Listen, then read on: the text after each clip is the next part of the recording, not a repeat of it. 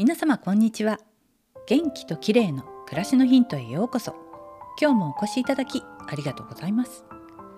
毎週土曜日は美容の話をお届けしています。今日はヘアカラーについてです。軽井沢での生活は日常品の購入がネックではありますが、今やネットで何でも購入することができるので、思ったよりも不便を感じることなく生活できています。ただ悩ましいのが美容院です。お家でのヘアケアはいくらでもできるんですが、軽井沢には美容院が圧倒的に少なくて、佐久平あたりまで出かけると少しはあるようですが、どんなサービスが受けられるのかわからないので躊躇しているところです。パーマのロングヘアはあまりカットしなくても済む髪型なんですが、カラーリングだけはしないわけにいかないですよね。白髪の部分が目立ってきます。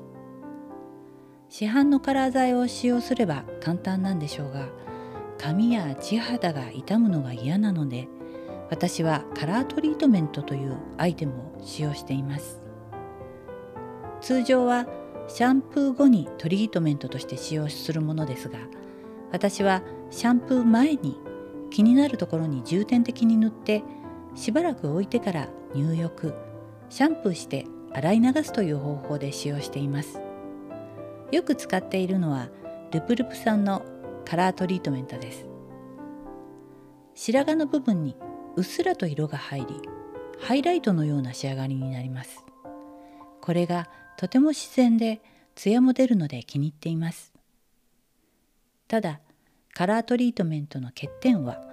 こまめに塗らないといっしゅうかんくらいで色が落ちてしまうことなんですね。なので通常はに、さんかげつにいっかいの美容院でのカラーのつなぎとして使っているんですが、今はこれだけの状態です。もう半年近くカラー剤を使わずトリートメントだけで過ごしていますが、そのせいか髪の毛の状態は確実に良くなりました。ジアミン、アルカリ、過酸化水素などによるダメージから解放されているからなんでしょうか。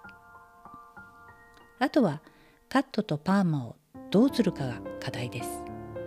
やはり東京に行った際に行きつけの美容院にお願いしようかなと思っています。今日はヘアカラーとカラートリートメントについてでした。最後までお聞きいただきありがとうございます。またお会いしましょう。友吉ゆきこでした。